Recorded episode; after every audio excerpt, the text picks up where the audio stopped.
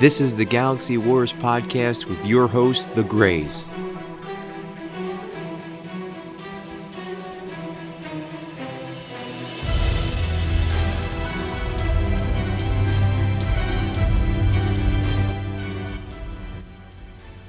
Hey guys, before we get into the episode, we just wanted to let you know that both Tom and I do not want to spoil Thor Ragnarok. So if you haven't seen the movie, there may be potential spoilers at the 40 minute mark.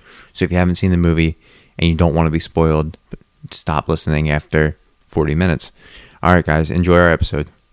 Greetings and welcome to mission number 17 of the Galaxy Wars podcast, and we are your host, The Grays. And for this episode, we are leaving the Doctor Who, Star Trek, Star Wars universe and entering a universe that we've alluded to that we are fans of, the Marvel Universe, as we are going to talk about the Thor franchise from Marvel Studios, set in the Marvel Cinematic Universe. And Tom, you and I have been talking about it, but Marvel Studios is the very first North American film company to move into the $5 billion market. Yeah, it's pretty amazing for a, a, a comic book company, essentially, to uh, to do that. Um, And it started as an ind- independent film company, which Yeah. is crazy because Iron Man was theoretically an independent film 'cause Right. they didn't have much backing.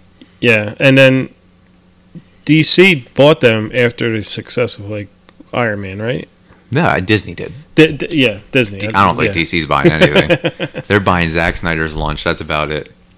But to think about going in with your B players, you don't have the X Men, you don't have Right. Deadpool, you don't have stuff like that, and Spider Man for the longest time. To make five billion dollars is huge, Yeah. especially with a character like we're going to talk about today with Thor, Yeah, who is essentially a grown man in a like a juicy couture vest and a helmet. So I, I to don't know. trick the trick people into believing that the Avengers are the cornerstone of, of the Marvel, which I mean, they're old timers and they've been around forever, and they do have you know great old guys like Thor the Hulk. I mean, they're all from '60s, like everything is. yeah, they're the classics, they really weren't. They were a pillar, but they weren't the biggest. and they weren't even the first. Right. Fantastic Four being the first Yeah. team. So, and Fantastic Four are going because they they can't make any money. They don't even make comics of Fantastic Right. Four anymore. Well, that's a big fu to Fox, or, Yeah. yeah. Fox owns them. say, well, you, try to make money if there's no comics. Yep. You know, which is good because I like the fact that they're the Marvel's pushing the Marvel Comics is pushing comics first in Yeah. that kind of way. Like, Yeah, I know it, it's ultimately about they want to make and they want to incorporate everything into their cinematic universe, but they're you know they're really standing by the, the you know without comics you don't make money without comics you don't make good movies Yeah, and they're really taking away the X Men. The writing for the X Men has Right. kind of changed, and the only one that I think they're they're never going to be able to touch is Deadpool. yeah yeah He doesn't fit the Disney pillars. No, and which is good. You Yeah. know? Oh, could you imagine a Disney Deadpool movie? it would be it would be Howard the Duck dressed And I'll as say Deadpool. I'll say this uh, as a dad, it's easier for me to go see. And I, I love Deadpool, and I got to see it. And really, no one ever tells me not to go watch a movie. Yeah. But it's easier for me to take the kids to go see a movie, and I wasn't going to take Deadpool to go see. Yeah, you- or take the kids to go see Deadpool's. But, yeah, you, uh, you certainly can. but uh, like, this is PG thirteen. It's easy for me to take the kids and Yep. go. So Yeah, I do like that aspect of it. Yeah, so let's let's get into Thor because Thor Ragnarok's out now. We both saw it, so at the end of the episode, we'll do a spoiler-free as much as we can uh, summary review or whatever. But how do you think Thor fits into the Marvel Cinematic Universe? he he's uh he, he's important to to bring everything to tie everything together. Yeah, because he's not earthbound. He's not he's not terrestrial. So you know all these other guys like the Aven- most of the avengers are all terrestrial and earthbound and they haven't figured out a good way to travel in space yet. So he's good to get to see the rest of you know other I don't know i don't know well i guess that they're saying the nine realms are space in Yeah. space in this they're not different realities or different planes of existence so i guess they're saying it's space yeah, which is different from some of the comics at least so i guess they're getting to say that he they're using him kind of like the guardians to expand outward into the universe. Yeah, he's the proof that there are greater threats than Yeah. just Ultron, the the the created robot. I mean, or we did Red see an alien race invade, but it it took a lot for them to get here, but but look, and they weren't that hard to beat. and look who it took to bring them there. Yeah. You know, it took Loki. So if you don't have Right. Loki, you don't you know if you don't have Thor, you don't have Loki. So it's one of those things like he's the only god in the the cinematic universe that we have, like based off of a god, right? Mm-hmm. I mean, Ego was a comic god, but Thor is based on a religion. Yeah. like the mythology of, for the Norse tradition. So you have all that, and to incorporate him into a group of like spandex clad superheroes that, you know, it is pretty big. Yeah, yeah, And the lore to go back and like to touch on that and to get it right is really hard too because you can't you, know, you mess it up, Yeah. you're gonna alienate a group of people. yeah. uh, Well, I think just without ever talking to uh, uh, someone that follows the Norse, You're not a big Viking. I, I, hey, I like Vikings. I think they're awesome. I probably have some in my lineage somewhere. I hope we have some in our listeners. that would be fantastic. But I don't. I don't think they're holding Thor to too big of a standard. Yeah. Like, They're not praying No. to Thor anymore. no. the god of birch trees. so it's it's it's I don't know. I think he fits perfectly because we we've talked about it before. He's kind of like the audience too, because he Yeah. it, his movies explain so much more than just Captain. Like Captain America gave you this is who Red Skull is. This is who the Winter Soldier is. Like he's my friend. That and that. But with Thor, you're getting this is how it happens. This is why it Right. happens. There's deeper stories. And Yeah. you know, for for me, Thor is one of my favorite franchises. I like what they did with it, and we'll, we'll talk more about it. But Well, uh, and to point something else out, um, we are a sci-fi podcast, and this wasn't originally. Uh, it was never really. It didn't start out science fiction, Yeah. but this last, uh, th- this uh, the Ragnarok, Ragnarok was very science fiction. yeah, they, very well, like- was maybe like four minutes of, Earth. right, but not only that, but spaceships and foreign worlds Mhm. and uh, te- more t- more like things that look magic but are actually technology and stuff like that. So there was um, a surprising amount of of science and science fiction and technology in it. So Yeah, when you're looking at it, there's less humans in this yeah, in this movie than there were in any of the other Thor movies, which is great. So we can kind of we'll review the first two movies, and then we'll go into a little preview for Ragnarok, and then our review of Ragnarok. Thor comes comes out in 2011. Kenneth Branagh movie, very Shakespearean, right? yeah, I yeah, mean, for for Kenneth Branagh, that's his background. Plays and yeah. Uh, he's a stage actor, right?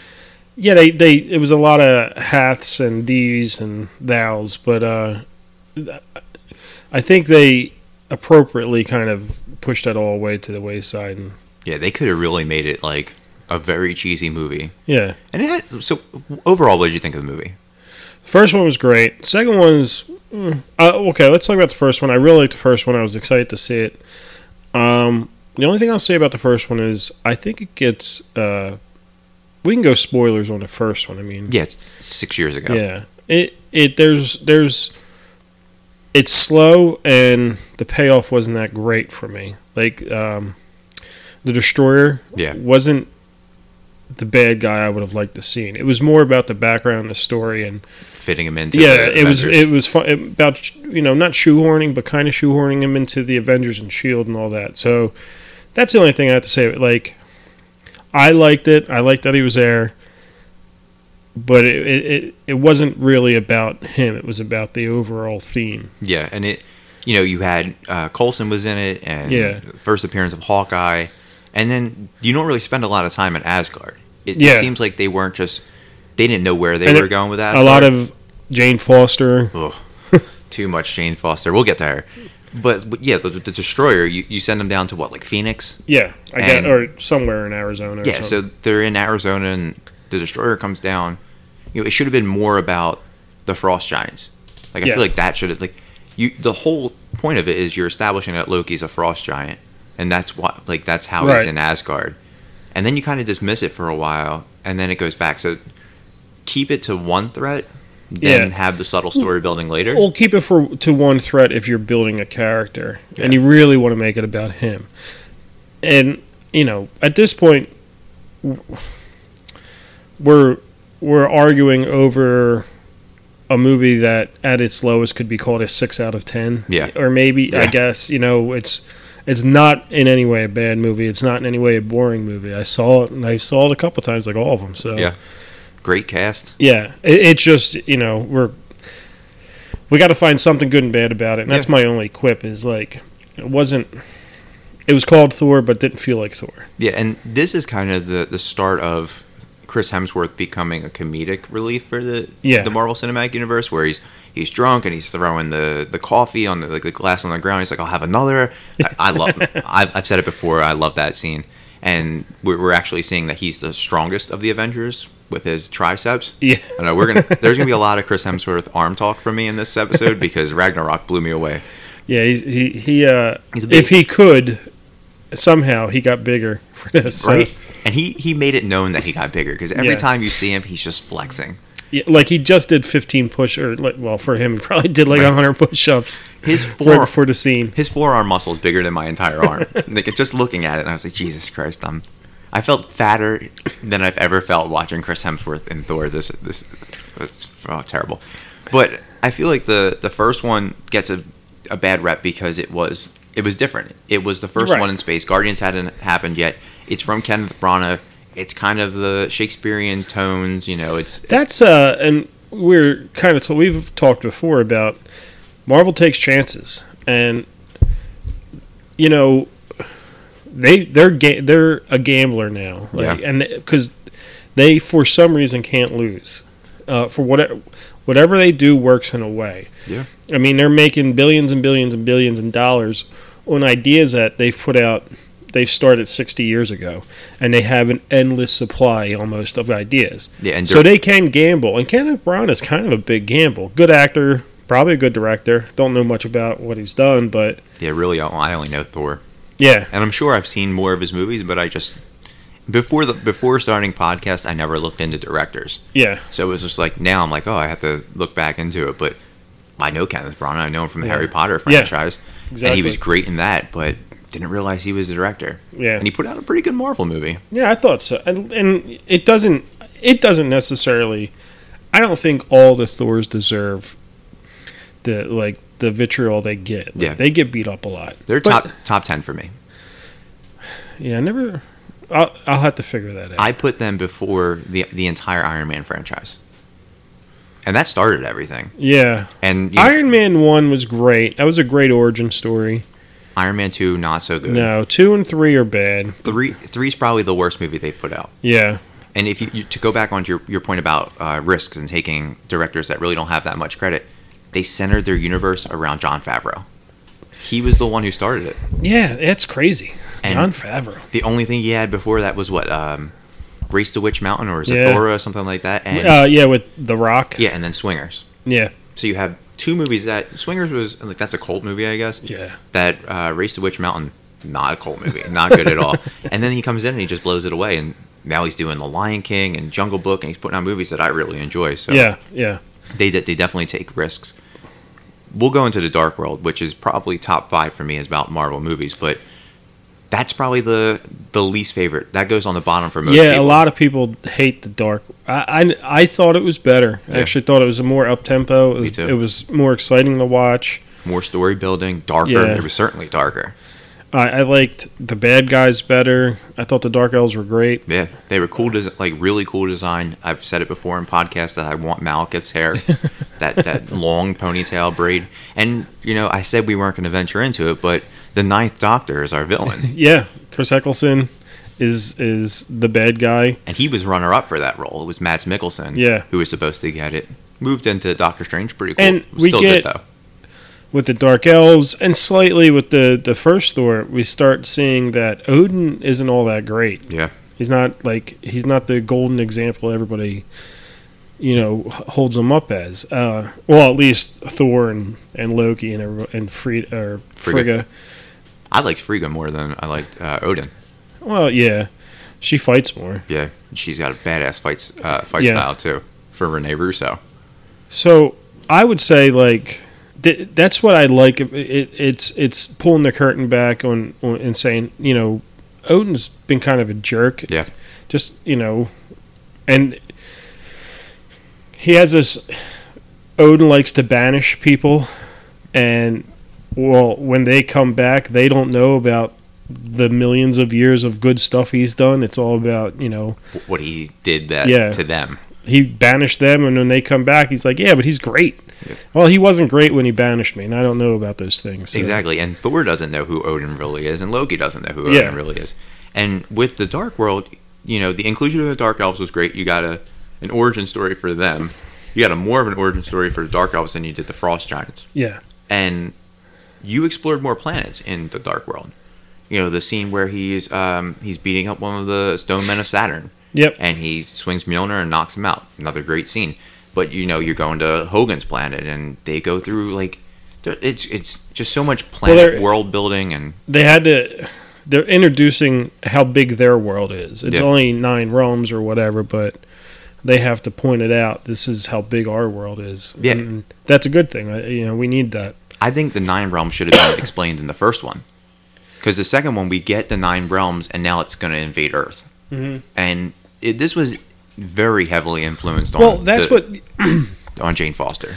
I yeah, Hmm. but I, I guess they with the first one they they they couldn't because they wanted to make sure we knew who the guy was. Then we could play around with his backstory and play around with his his uh, rogues gallery, I guess Yeah. you can call it. And I think that's what they wanted to do. They, they make it seem like he doesn't have like great enemies. Yeah, You know, like the only enemy is Loki, because he Lo, Tom Hiddleston's Loki is highlighted in every single movie. right. And you and I have talked about it, and I've talked about it on my other podcast that, you know, Tom Hiddleston breaks the mold for Marvel villains. They're all dead. yeah, And, and spoiler alert for every Marvel movie, the, all, all the villains die. right. So to have him live and then his role in Ragnarok, it, it's one they really like Tom Hiddleston, and you know, Well, he, he's a great character and he plays it great, but I think uh, I think overall they make him kind of weak by being wishy washy about him. yeah, by not like how how do you trust him yeah. You want at this point like you want to rede- you want him to redeem himself. or try to Yeah, but you know that it's, it's absolutely never going to happen. yeah and everybody knows it like Like even at thor knows it Yeah, even at the end when they do the the really cool scene, they do the really cool scene where he, he's cutting off his hand. He cuts off Thor's hand, like magically makes it look like it's cut off, and then like the the fight with the cursed and and everything like that. It's, it's really cool. But then you get the end where he he's Odin now. Yeah. he's banished Odin, and he's he's on the throne of uh, of Asgard. So he's you want to root for him, and the women certainly want to root for him because they love him. Yeah. But he auditioned initially for Thor. that's ridiculous Could you imagine him as he's well he can't i don't know what kind of shape he's in he's probably in great shape Yeah. he's not in in, in he's chris not- hemsworth he- shape He's certainly not a Hemsworth because he would be like me trying to get in my best shape to play Thor, and I'd still look like like I'm anorexic. yeah But perfect for Loki and Chris Hemsworth and and everybody else is pretty perfect for for the well the thing is everybody besides uh uh frigga is english and, so, and well australian yeah. like I don't understand in the first movie why they didn't just say talk with your regular accents. Like You know, I listened to a podcast with Jaimie Alexander on it, who plays Sif, mm-hmm. and she said that the accents had changed dramatically from the Kenneth Branagh to the Oh, next yeah, one. they definitely did. because she was she was speaking in like a upper class English accent for Kenneth Branagh, and then the other director comes in, like it's slipping my mind who directed Dark World, but she also said that they made her completely change the accent based on Tom Hiddleston's acting. They wanted to use his true accent as the template for Okay. everybody else, and the, you know, you you have Zachary Levi who probably can't do an English accent, and Jaimie Alexander's from Texas, and Right. she's got a, a southern drawl, and then you have um, Malekith with the he's got a really different he's type of accent. apparently he's from the poor side of London or whatever. yeah, and you got Idris who has a different accent. So there's a bunch of different accents in the in the movie, and to take it like Jaimie Alexander was saying that they spent so much time with Tom Hiddleston just having them say words like apple and like knives and swords and stuff like that. So he, they could get a lot of lessons from Yeah, it. Yeah. All right. Well, that's what I was thinking is really the only one that's got to change it is is is Thor, Yeah, but he doesn't really change that much. It still seems like he's his accent's a little bit different than everybody else's. So Yeah, and you know, it, it, it's another world. It's another planet, and right, you can you can get away with different accents because they are not from Earth, so they can speak in different accents. And like uh, what's uh, the the three? What's uh uh, Ho- uh, Ray Stevenson, no the the Hogun, yeah Hogun the, the the, Japanese guy. he's the Japanese guy. Like yeah, where'd he come from? Yeah. That Well, he's from that other planet that we Oh, saw. yeah, Uh, true. Not Yeah. Jotunheim is the planet of the frost giants, but he was the one where in Dark World where the snowman of Saturn was, and he yeah. smashed him up. okay. What do you what do you think about the the planets that were featured in both movies? Was it a good explanation of them? Did we spend too much time on Earth, or could we have gotten more? I don't space? know. I think we could have got a little bit more. Like, uh, like I was saying, I didn't. I was trying to figure out if they changed things from the comics because they do, and they make it. It's more streamlined for television or for movies, but I wasn't sure if it was like uh, like planes of existence or reality, or was it um, worlds? yeah, like is Asgard a planet? Yeah. because initially that's you know that was gonna we were gonna do a two part Thor uh, series where this was gonna be we were gonna do a planet building world Yeah. building of Asgard, but traditionally it, it's just a it's, it's, like a realm because Yeah, they, say realm, and I didn't really. They could have. I think they could have cleaned that up. Yeah. And I'm, I'm, you know, speculating a lot about what they were doing, but I, I, what I think they were doing was they hadn't they they wanted to come out with Guardians. They want to they you know see how the aliens play and see how traveling to different worlds play. But I think before they they did that, they wanted you know this was kind of a primer, an introduction Yeah. to that idea of of how things are going to work out, and yeah they, if willing, if if the same audience that that likes the Avengers is willing to go that far. yeah, and yeah. it really didn't they still haven't explained if Asgard is a planet or just a, a plane of existence even in Ragnarok but I'm gonna go with it's a planet because of how closely connected like the other realms were and they were Right. certainly planets so like Jotunheim was a another realm Okay. but they said they were going to the planet of Jotunheim, which is yeah, I guess you're right. Or the world, or yeah, Yeah. maybe planet. and I, Jotunheim's probably my favorite of the planets that we've seen. Yeah. I feel like I wouldn't sweat there, and I would fit right in because I'm tall. So it, it was perfect, and we got to see some really cool creatures. the the war The war between the Asgardians and and the Frost Giants was really cool. Then we saw Right. then we saw where uh, the Dark Elves came from, and you know they transported Malekith to different worlds through there. Well, I I like. I, if you're if you just sit down and rationalize and think about Asgard and Thor, you're talking about a planet full of gods, or if they were on Earth, they would all be gods. Exactly. That's even bigger than Superman. You know, Superman by himself was changed when he came to the Yellow Sun. That's not like Krypton wasn't like that. They were just smart. This is a whole entire like civilization and world that are bigger, faster, stronger, more resilient, Yep. Just looking to get out, Smarter. and mess people up. and, and that's yeah, and and they just want to fight everybody. That's just that's who Asgard is, and it's. I think they did a good job in the movies of making them have enemies that can hurt them and are just as strong. Yeah, because the Dark Elves were probably the strongest threat that we've seen in Yeah, any movie, definitely. besides Thanos at this point, Yeah, because they came in and they destroyed Asgard, and that's when you kind of get that sci-fi feeling with the Dark Elves because they're, they're traveling in with ships, they're they're cloaking devices, and yeah. the different worlds, and, and it wasn't magic; it was all things like Yeah. technology. And they didn't call it technology, but they didn't. They didn't call it magic either. Mhm. Really, they just it was you know yeah, the most magical thing that we saw in the Dark World or in Thor, besides the Rainbow Bridge and the Bifrost, was um, the thing that Malekith puts in the uh, the other Dark Elf to turn him into the curse. right, right, and yeah. that was that was it. And Yeah. God, he, he well, even like the crazy. Bifrost is, and the Rainbow Bridge, it, it it's got a key and it, it shoots like a laser. We don't really know what that is. Yeah, it's essentially beaming somebody. right. Like beaming somebody. It's like up. a long distance beaming, and you know, Thor Ragnarok. I think they it was a really cool work, like what they've done with the the Bifrost Yeah. and how to use it. But yeah, they don't ever really explain any of it. So is Heimdall essentially the Scotty of the Marvel Cinematic Universe, just beaming everybody up? And Yeah. such an underrated role for for my man Idris because, and we're, we'll get into the we can get into the cast now, but he, Heimdall really didn't get a lot of love in the first two movies. No, and I don't know what they the promise they made him, Idris Elba, uh, but he's. A, I mean, Heimdall is a Thor caliber or like strength Yeah. character. He's Maybe just under Thor. You could if you're going to like rate them, but If they're going to recruit anybody for the Avengers from Asgard, it should be Heimdall. yeah, He yeah. can see everything. You know, he can. There's some some other things that he can do that we saw in Ragnarok that we hadn't seen previously.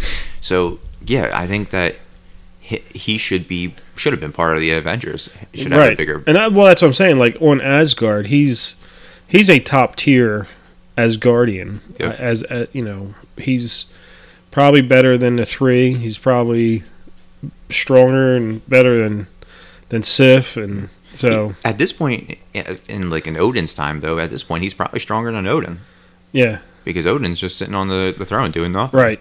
So yeah, I I'm glad we got Idris Elba in there because he's fantastic. Yeah. You know, the podcast listeners know our, our stance on on Idris, but this is a and we're gonna get into the cast now, but this is a movie that or this is a series that has great actors, but most of them didn't want to proceed with either the second one or the third one. So you had Natalie Portman who didn't want to go in the second one uh, because Patty Jenkins dropped out Right. but they forced her like, listen, you have a contract, get your ass into the studio, Yeah. and you're going to record. Uh, so she she did her thing. She's not in Ragnarok. It's great. you have Idris who didn't want to be in Ragnarok. Chris Hemsworth was getting tired of his role as Thor. Um, Anthony Hopkins didn't want to play um, Odin. Yeah. So you're getting the only person who pr- pretty much loved his role was Tom Hiddleston because he's he's working. It's got him to do the Night Manager and all these other movies. Right. So Oh well, yeah, and Tom Hiddleston, he's he's probably got the the least reins on him. Like he's able to do more. Like Loki's a cool guy. Like he, he he's always different. He's never he could do whatever he wants. He act however he wants. It, it's part of the characters to be mischievous and and and weird. So Yeah. I, I I think that's a fun. He can have fun doing it. yeah, he's like a cross between the Joker and the Riddler. yeah.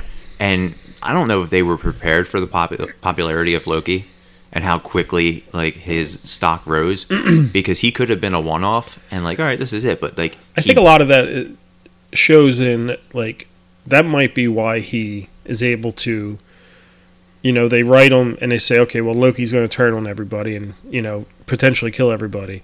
yeah But then we got to bring him back, and that might be it. Is that's because people love Tom Hiddleston and, and his Loki. yeah and there's probably communities on social media that are out there defending every time that Loki's turned on Thor or on Earth and just like listen I love Tom Hiddleston and Loki they could it's okay he brought the Chitauri to, to Yeah. Earth he's fine and he he's the he's the linchpin going forward in the future too because you don't know how he's going to factor in with Thanos and Yeah. there's a and we can we can all talk we can do a whole episode on just Thanos in the future but he is the linchpin to everything but the core cast of the of the films what do you think Uh, if you close your eyes real tight and you think of Thor, you are probably going to at some point land on a picture of uh, Chris Hemsworth. yeah Um, and he, I know he was like real thin, but he was uh, always tall, and he he he he's a good looking man.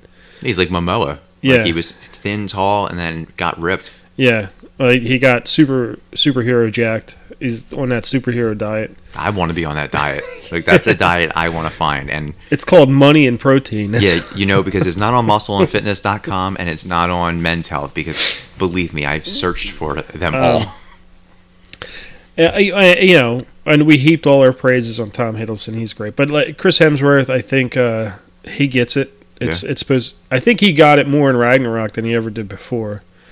Like, just be funny. Yeah, just and be you see all those uh, those those skits and Oh, shorts. they're so great. yeah, Him and like, his roommate. You could tell he's getting it, and that's what he wants to do.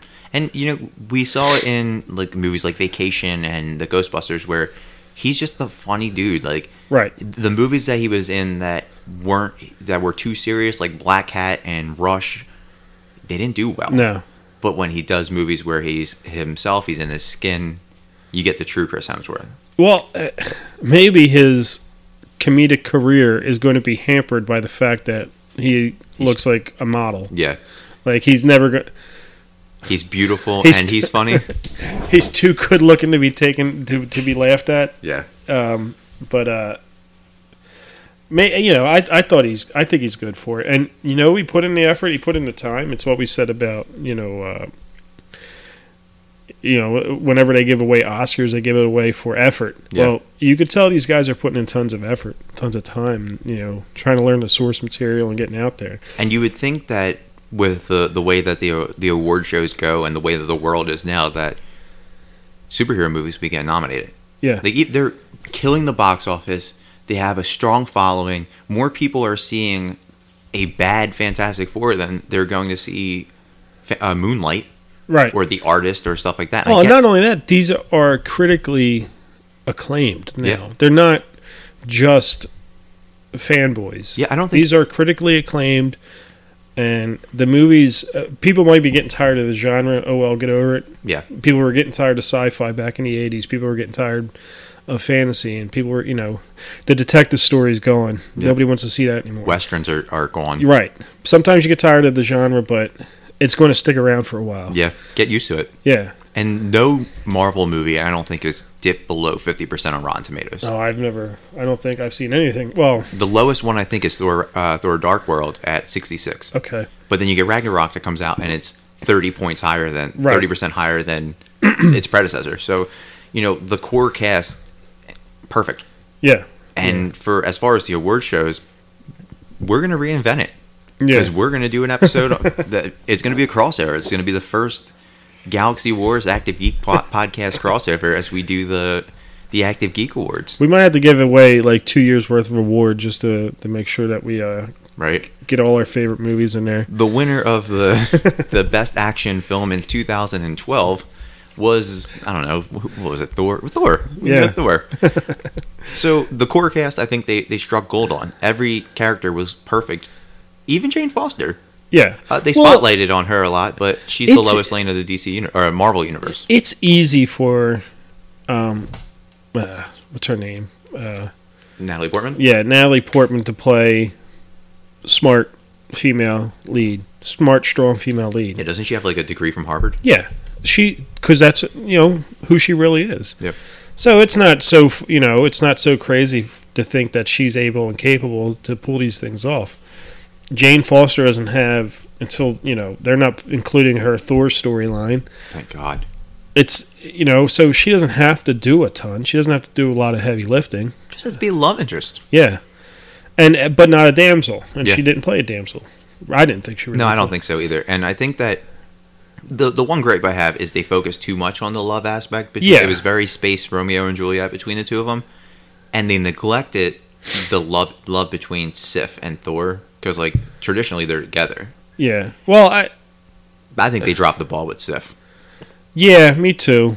Uh, but Jaimie Alexander's moved on. Yeah, but I think she she loves that. Like she wanted to be part of it, Yeah. And And maybe she will in the future because where was she? yeah, well, anyway, maybe she Um, comes back in Avengers: Infinity War. Yeah. I mean, that would be we need as much help as possible in that. So I say we because like we're I'm us being Hey. fans, we're invested. I'm I'm fifty dollars. Well, fifty dollars every time a movie comes out. Like Yeah. So- And we're th- they're movies that we are not streaming illegally. No. So it's one like they're pull you out. Like I saw it opening night true. on It- Thursday. yeah, I saw it yesterday, but uh, you know, Kat Dennings was great I love in Kat the Dennings. original. Uh, Skarsgård is great. Uh, he, I like his from him being, you know, the professor to the wacky professor. Yep. I like. I think he's a great. You know, I I think he's a great actor. Yeah, even Zach Levi and Ray Stevenson, like everybody was really good in this. They get Yeah. they're, they're able to get really good actors for the Marvel movies, and we see it more with Ragnarok too, which we'll we'll get to in a minute. How much do you feel Marvel did with how how how do you feel about Marvel doing sci-fi movies in terms of Thor, Guardians? do you think they they comp their Well, so far, and without giving too much away, Ragnarok is primarily a sci-fi movie, and Guardians is too. Yeah. It's sci-fi in the sense that like it's not hard sci-fi. It's not The Martian where you're getting statistics Yeah. and, and, and charts and things like that. It's it's they're in spaceships, they're in space, you know, showed the effects of some of the things that they have to do. And you know, like what I mean is, you never see the effects of what people going through warp look like. Yeah. And uh, you know, the um, there's a couple movies that there there's a couple books and a couple TV shows out now where you know they they can't go past a certain amount of G's or it has an effect on your body. So you can never, you know, before you figure something out, you can't go towards light speed. So show they do show that kind of stuff. They do show the effects of their world around them, and and then they have some cool tech. That's really all you need to do Yeah. to pull off science fiction is be more sciency than fantasy, and then you know Yeah, you get slapped with science fiction. And I think their hard sci-fi shows, which was Guardians and Thor, oddly enough, Thor Yeah. have done a great job of it, and it looks from from the previews like uh, Black Panther is going to be a sci-fi sh- movie too. Yeah. because that, that- uh, well, Iron Man is, but I, I think even more than Iron Man, I think Thor pulls it off, and I, I like the aesthetic. They saw that like the '80s and the early '90s aesthetic worked with Guardians, and I, they think they stuck with that with Thor in a way. Oh, absolutely. And Yeah. I think that's what they're going to do. In Marvel does phases, but Phase Four, James Gunn is in charge of, yeah, and he reinvented the the cosmic universe with Guardians. And if you think about what you said about going through warp, remember in Guardians Two, Yondu and Rocket going through, Yeah. like going too fast. that's and all. Yeah, they're, they're started- affected yeah. by whatever. that was gold. Yeah, That was gold in that show So, or that movie. and it was funny, Yeah. but they were affected by the you know whatever technology was was you know being put on them. So Yeah, I agree with everything you said, and just you know the additional world building and yeah, uh, race building with you know you you're, you're even getting you're getting the frost giants and the dark elves, and then you had the Kree and Chitauri and everything like that, just building into that. yeah, Even when you're in Ragnarok, you're the Sakaarans now, so you're, Right. you're able to really build planets and and people. yeah. So you, I think they captured the true I essence of think. sci-fi. Well, we'll talk about Ragnarok when we talk about Ragnarok, but We can talk about Ragnarok now. All We're at that point. Well, I think uh, I, I don't think it's too big of a secret and not, not a spoiler that they used aspects of uh, Planet Hulk Yeah. in this. Um, Yeah, because Marvel can't Marvel can't do Planet Hulk movies, Hulk standalone movies, because Yeah. Paramount or Universal still owns the rights. Which is fine Hulk. because what they did was great. Yeah. it was hilarious. It was fun to watch. It was a a, a buddy movie. Like uh, I've never seen a buddy movie, but it was like Bill and Ted, and it was like Bill and Ted between Yeah. Hulk and Thor. so I I really like what they did, and but I really like the planet S- Sakaar. Like they changed a lot about it, the story, and but they made it fit into the, the you know the universe that they're creating that they're working on. Yeah. not the comic book. Uh, you know, they're they're definitely separating. They're they're pulling further and further away from the comic books, and this is as far as they've gotten. You know, it's it's a it's a storyline that takes stuff from the comics, but they you know it's it's a lot further away from than the rest of their their their movies from the comics. But it, I think they did a great job with it. And Yeah. it's real fun to watch. I agree too. The the the parts of Sakaar, which in the movie is a lot of time. We spent a lot of time there. Yeah, That could be a standalone movie in its own. Like the Grandmaster could have his own movie. yeah, Like the building of the Grandmaster, and the Grandmaster is played by Jeff Goldblum, who was perfect. yeah. like he was a win. Yeah, and he was he's such a goofy dude, like an, a, a weird nutty person. I, yeah, Jeff Goldblum only plays Jeff Goldblum. Yeah. he doesn't do anything else. And he- I, I've always seen Jeff Goldblum act like this in all his movies. Yeah. Like I've never seen him act like anybody else. Even his hotels.com commercials, he is strict, he is he is just strictly Jeff Goldblum. But just with and I'm trying not to spoil the movie because it's so fresh in my brain, but Yeah. just the the Planet Hulk this is the beginning of a three-part arc for Mark Ruffalo's right. Hulk. This is his plan. This is basically his World War Yeah. Hulk, Planet Hulk. Uh, And it was amazing. yeah, and Gladiator Hulk, and just those scenes were good. The the way that they they incorporated Sakaar into the universe and what it stands for and what it was, it wasn't just a fighting pit. Like that's where Right. everything went. Like it was, it was a, it was a hub yeah, for it was like your truck stop. Yeah. you got everything you wanted. You can get scraps, you can get fights, you can get boost. the way that they um, played with the reality, the, the things that the reality of Sakaar and how how reality works there because of all the, the you know their position in space. I, Yeah. I hope you understand what I'm saying. Yeah. Like the things that go on around it that mess with reality. I like that. I think that was pretty cool. It's like Vegas. Yeah. Like Sakaar was, it was like the Wild West and Vegas. You know, there there are no rules, but there are rules. If you if you know what I'm saying, like you can do whatever you want as long as it doesn't disturb the the peace of the Grandmaster. But whatever happens here stays here. Mainly, you're gonna stay here. So just bringing that into it was really good. Even bringing in in Hela and that whole storyline. She was great. Yeah, they're the best I've like. I've told Chelsea when we left, I was like, I've never found Cate Blanchett attractive No. until she had black hair, a spandex suit, and a fake um, helmet on. Yeah, like uh, yeah, the the Cate Blanchett stuff looked. She looked great. She was attractive, Yeah, but like scary. yeah, scary and freaky and like you know pulls more of that curtain back. Uh, it changes the in the comic books and I think in the lore, she's Loki's daughter. Yes, yes. I, and so is the wolf. yep, the Fenris Wolf is a, a descendant So of Loki. the Fenris wolf and her are brother and sister, but they changed some of that in the movie. yeah, because in the in the comics, the their sister is Angela, Right. and Angela. I don't know if they have rights to her yet, because she's a uh, she's Really? a Neil Gaiman character. Oh, okay. So she might still oh, be in, she's a crossover with with uh because she, debuted in uh not Spawn but one of the, one of the Neil Gaiman Yeah. comics and and the Todd McFarlane. I, it might have been Spawn, but Angela would have been amazing for this. But Hela was amazing. Yeah. she was perfect for it. And to get an actress like Cate Blanchett to be the first female villain in the Marvel Cinematic Universe, Right. and to totally embrace it, because she had they didn't have a helmet. I was reading like Oh, really? that was all CGI. That transition, so she was completely doing like she had like the green screen uh, green screen shit on her head, like the mocap, and it wasn't that helmet. So she was doing all the acting with the helmet on by oh, her, just like pretending it was there. just getting an idea of how big it was. Yeah. It was I job. liked her. I really I and like you were saying, like now I go back and I look at Cate Blanchett and I'm like, yeah, I could see it. Yeah, She's attractive, Yeah. but she was more attractive with like the the smoky makeup and the crazy and the spandex. spandex and the helmet and all that. So Yeah, it, I like it. It was a good look.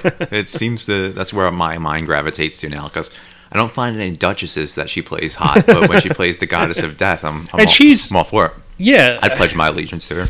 how many we are many oscars oscar winners into this like everybody like well you have uh what's his name playing uh odin anthony hawkins ben benedict cumberbatch is in there Like, Martin no, Freeman. no huge spoiler yeah so yeah there, there's a lot of oscar winning actors that are playing parts and not huge parts, not leads. Well, I mean, in Cate Blanchett's case, yeah, she and Natalie but- Portman. yeah, Natalie Portman. So it's it's drawing the right attention, and people are seeing, you know, and as that number, that five billion dollars gets bigger and Yeah. bigger, and its reach gets bigger.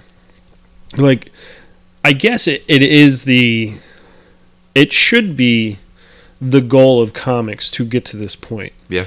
Because I mean, as much as I love comic books, and I always will love comic books, it, it, it physical papers and and and you know things to hold in your hand are becoming scarce. Yeah.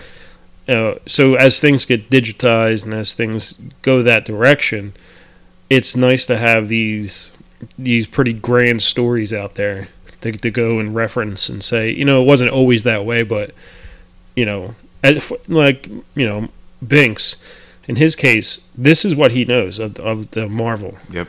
And then anything he reads is going to be different. So it, it's important that they get these movies right because this is the foundation for gen, like new generations. Yeah. It's shaping the future. Yeah.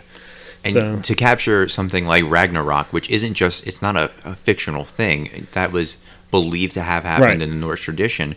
And for that to adapt into the falling of Asgard, and that's what they were, that's what they're going for with Ragnarok. It's just the, it's an apocalyptic movie without saying it's Right. Thor apocalypse. Yeah. And they could have done that. Thor apocalypse, people would have still seen it, but they really captured, like they captured the Norse mythology of it, and you're going to learn something about it too because there's there's more like there's deeper layers to just Hela, and we're not gonna like we can't spoil it because that. So just bringing in everything into the the, the world. It, it's perfect. I think. Yeah, I I think that yeah. Uh, not no like and the way they used Hela to uh, explain away some of Odin's mistakes Yeah. and to they needed Hela to you know be buried away for a while and and I like the way they did that how they brought her into it and Hela ex- we all knew from the comics that Hela existed we Yeah. all knew from mythology that Hela existed and we all knew that you know she's just about as powerful as Odin in the comic books Yep. like they always say that like she kind of has the last say of things that go on in in Asgard. Yeah.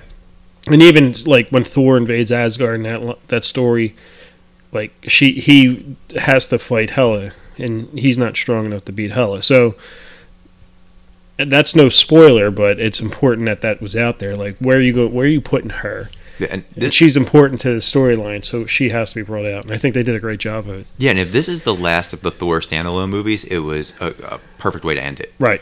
And but it also gives you like, I want more now because you bring in a director like Taika Waititi, Yeah. who I love saying his name, but he knocked it out of the park. he needs to be he he needs to and i always thought this there should at some point be a like general council of directors that, that have final say on everybody else's movies like Yeah. when they move into avengers infinity war i think Taika Waititi should come in and say, "Okay, I'm okay with what you're doing with my character now. Thor's my character. exactly. Same. Jon Favreau should be able to come in and say, Iron Man's my my character, and I'm okay with you know. And Scott Eric, uh, Scott Derrickson comes in for Right. Doctor Strange. Yeah.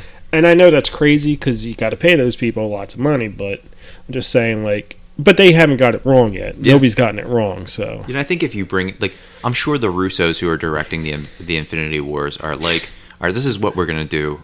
Are you cool with it, or would you like to consult on it? yeah, So I agree. They there should they should be consultants on it. I think they are. okay. I think- well, they pro- you know you can give them a promotion credit or Yeah. something to give them a point or two. You know, Yeah, and I think that's I think James Gunn's really heavily influenced in that too. So okay. yeah, I feel like yeah, Well, he needs to be. you get the Marvel Illuminati of directors. yeah. James Gunn should be because he might be carrying the entire torch for Phase Four. Yeah, he is. pretty much. I mean, everything, all of Phase Four is going to be space and aliens almost. And we can do an episode on every one of them. yeah, we can do a And now it's, episode. Yeah, yeah. Now that it's it's science fiction because that it is like it is a genre of itself now. It's the it's a comic movie, Yep. but people tend to like group comic book movies in with well, action is right Yeah. or fantasy, but fantasy doesn't. I mean, it fits some of them, but. It, What- it, it is now more science fiction and fantasy. Yeah, but like, is is the Captain America movie go- or Black Panther going to be put up against um, the new Gerard Butler action movie, or like or Death Wish? Right. Like, are they are they in the same lane? Well, that's what I've been thinking about. Is over a relatively short amount of time, we have you know a new definition or a new genre, and it is comic book movie Yep. because we've had comic book movies before. They were whatever, but when you like rattle off the genre of movies, you have to say, well, you know, comic book movie, Yeah. because it is probably the most successful genre of movies in the last twenty years yeah, and not just Marvel or movies, fifteen. Let's say Yeah. fifteen. and not just Marvel movies. You have the DC movies. You have Right. Um, what else? You're gonna have the the McFarlane stuff coming out. So yeah. I, I, I- you know, I'm I'm glad I'm around for it. Me You know, too. it's not so geeky or dorky to, to watch it anymore. But no, it's it's not niche anymore. No. It, it's it's the culture. yeah, Like you, like back when we were kids, we wouldn't want to wear our comic book or our Star Trek shirts out. But now you're seeing dads and grandparents and kids and women, Right. and everybody's wearing their favorite hero or their favorite storyline. So it has become accepted in the culture, and it should be accepted in the in the award season too, because they're dominant. Like people are going to see these movies, yeah, and I get like I get where like indie directors or like Luc Besson, for example, who Ugh. took a shit on Captain America because it was comic book. But yeah, and he's made five comic book movies. Exactly, and his last iteration was based off of, of a Yeah. graphic novel. So he comes out and he says, "Oh well, you're taking away from the smaller guys." Well, if Marvel comes knocking on your door and says we want you to direct a Nova movie, he's going to take it. Yeah, yeah. So you know the people who are bitching about it are the people who And- aren't getting noticed. And let's talk about who they've picked as directors. I mean, we're we're we're veering away, but we'll talk about Taika Waititi and we'll talk about a bunch of directors. Yeah. They weren't huge. None of them were. None of them. They have used kind of one two shot guys that I don't know how they knew that they would be successful in pulling this because Taika Waititi, you could see his like in, in uh, what they do in Shadows. I think that's Yeah. the name of it, right? Yep, what they do in the shadows. That that's funny, and you can see his sense of humor in it. But how you knew that he'd be able to pull off a franchise capper Yeah, and, I, and I- or you know a trilogy capper, yeah, the only other directing credit he had was Hunt for Wilderpeople, right? and that was I like that, but it wasn't Thor. Yeah, So- I, I don't know how you know that he's capable of that, Yeah, and how like how does that interview process go? Like, what do you want to bring to? Because you could ask that now. It's like, Yeah. what are you going to bring to us? You know, people people aren't doing what you know George Lucas did in creating a franchise. The franchises are there, and they're they're sucking people into it. Yeah. So. I don't know. I don't know how you and like how do you know Jon Favreau is going to pull it off? exactly. Same thing with James Gunn, who did Yeah. Slither and Super. Yeah, You know what I mean? The Russos, You, Me and Dupree, and you know you have Yeah. Scott Derrickson who's doing smaller stuff, and Edgar Edgar Wright, yeah. who was uh, who was originally tied to Ant Man. So I just don't know how they just know that that's going to work. How Yeah. it all, it's all going to tie in. So, and how they're going to pull it off. I guess it. I guess when they're not huge, they're at that level. Yeah. They can. They're flexible to to a point, so they could say, okay, well, you know, we need you to go in this direction because that's the story arc, Yeah. and they don't have the pull to, to change the overall story arc. They could change the movie, but they can't mess with the live. Yeah, they're, like you're not going to get you're not going to get Scorsese in there because Scorsese is going to be like, well, this I'm going to change everything. yeah everything needs to be DiCaprio and Yeah. Nicholson. I'm going to you know change the camera angles. People have to die. So many people have to, to die in it, and Thor's gonna be Italian. Could you imagine? but like yeah, I mean, and he's got too much pull and he too much money, and so, you know, so Yeah. I, I guess that that's why they get these these. The story's there, the foundation's there. They just need a guy that, that you know pulls the right strings. But the directors are doing great jobs, the writers are doing great jobs, and the actors are. No actors dropped the ball yet. Yeah, and when you get something like a Taika Waititi, you get him in there. He's given the template, like you said, but he get he's given freedom too. But like, Yeah. if you have vision, we're a five billion dollar company now. We have the we can do whatever we want. Yeah. So if you want a guy with knives on his hands, then we can do it. If you want to play a giant rock man, which he did, like he played Korg, Yeah. and Korg was one of the best parts of the entire movie. Of course, and I think people know from the last uh, trailer. Yeah, he's been featured. yeah, and heard him talk. It's hilarious whenever he talks. So Yeah, yeah, and a lot of people don't know that Taika Waititi was in Green Lantern. Yeah, I, yeah, I didn't really know that. I mean, I didn't pay any attention to. I didn't know who Taika Waititi was. Yeah, I, So- I heard about him a couple years ago through a podcast, and that was just because I, I love his name and it stuck with me. But you get these these uh, no names essentially, Yeah, um, and give them freedom to say, listen, we're uh, a billion dollar studio, we're backing you. Do what you want. Don't fuck up our character. And they and what we're also seeing is in, with the actors, and we were talking about Chris Hemsworth, actually probably a funny guy. yeah, I'd want to hang out with him. Yeah, and, but you're also seeing that in everybody else that's led a movie. Like Tony Stark i i i is just, you know, that's just uh, what's his name, uh, Robert, Robert Downey, Downey Jr. being Robert Downey Jr. And the same with like uh, Captain America. That that's pretty much uh, Chris Evans Yep. or being Chris Evans, and yeah. Benedict Cumberbatch is Doctor Strange. He's Yeah. a weird dude. yeah, he's if you he's Doctor Strange isn't that far from Sherlock. Nope. isn't that far from anything else he's done. Yeah, So you see, like they they're not. The reason why that it fits is they're letting the actors, they're finding the right actors that fit the part and not trying to like stretch them too far. Yeah, I agree. And even you know we can go we can go as far as you want. We can go to the ABC players and the you know Falcon Yeah. is great because you know he's just But Warriors Three. Yeah. You know what I mean? You're getting you're getting characters that you it's a it's a it's a mixed bag of Academy Award winners, yeah Academy Award nominees, and then redemption stories. Yeah. and then people who aren't anybody at the point where you get somebody like who, who people don't know facially, like Andy Serkis, Yeah. and you put him in Black Panther and uh, Avengers: uh, Age of Ultron, and you get Anthony Mackie, like you said, or uh, Paul Rudd. Yeah, Like, Paul Rudd was. Paul Rudd? I think in all of this, Paul Rudd might be my biggest surprise Yeah. because I was going in not liking Paul Rudd, not not expecting a lot, and then And I come out like I think we saw Ant Man together. Yeah. Yeah. Paul, Paul Rudd and Chris Pratt, biggest surprise Right. through through Yeah. Marvel.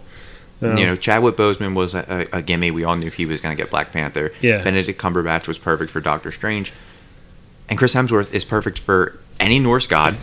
Yeah. He's, perfect for He Man. He's perfect for everything. Yeah. And you're going to see more Chris Hemsworth in the Star Trek universe because he's going to be uh, James Kirk in the next uh, Star Wars movie Yep.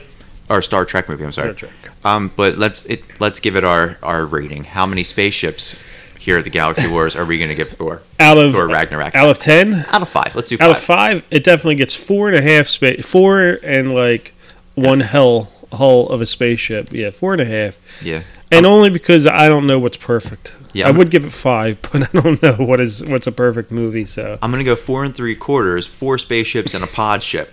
And that's the three. That's the three quarters. Uh, funny, great action, great story Yeah. building. Uh, they didn't drop the ball. There wasn't a moment where I'm like, oh, that that joke didn't work. And the Easter eggs. If you like hunting for Easter eggs, you need to Uh, yeah, definitely check them out. the the the micro cameos are great. All the little Oh tiny God. cameo, cameos and all the newer players like uh, Jeff Goldblum and Uh, Tessa Thompson. Tessa Thompson was a beast. great. Yeah, she was. We didn't even Um, talk about her. She was amazing. So all those new players in this were great. So I, I yeah, there- across the board there was n- absolutely nothing wrong with this movie. you have redemption stories for characters that might have uh, been dropped and more more character building for other people uh, it's a definitely must see and i think that the mid credit scenes Yep. really shape the the next few few years Yeah, for our, our yeah. comics Yeah, definitely. so with that being said you can follow us on all of our social medias we tried not to be a spoiler uh, spoiler episode so hopefully we did you justice but follow us on all social media platforms at the galaxy wars podcast and twitter uh, the grays t-h-e-g-r-y-s and we're on soundcloud and apple podcast under the galaxy wars podcast. And uh, we'll see you next time. See you Say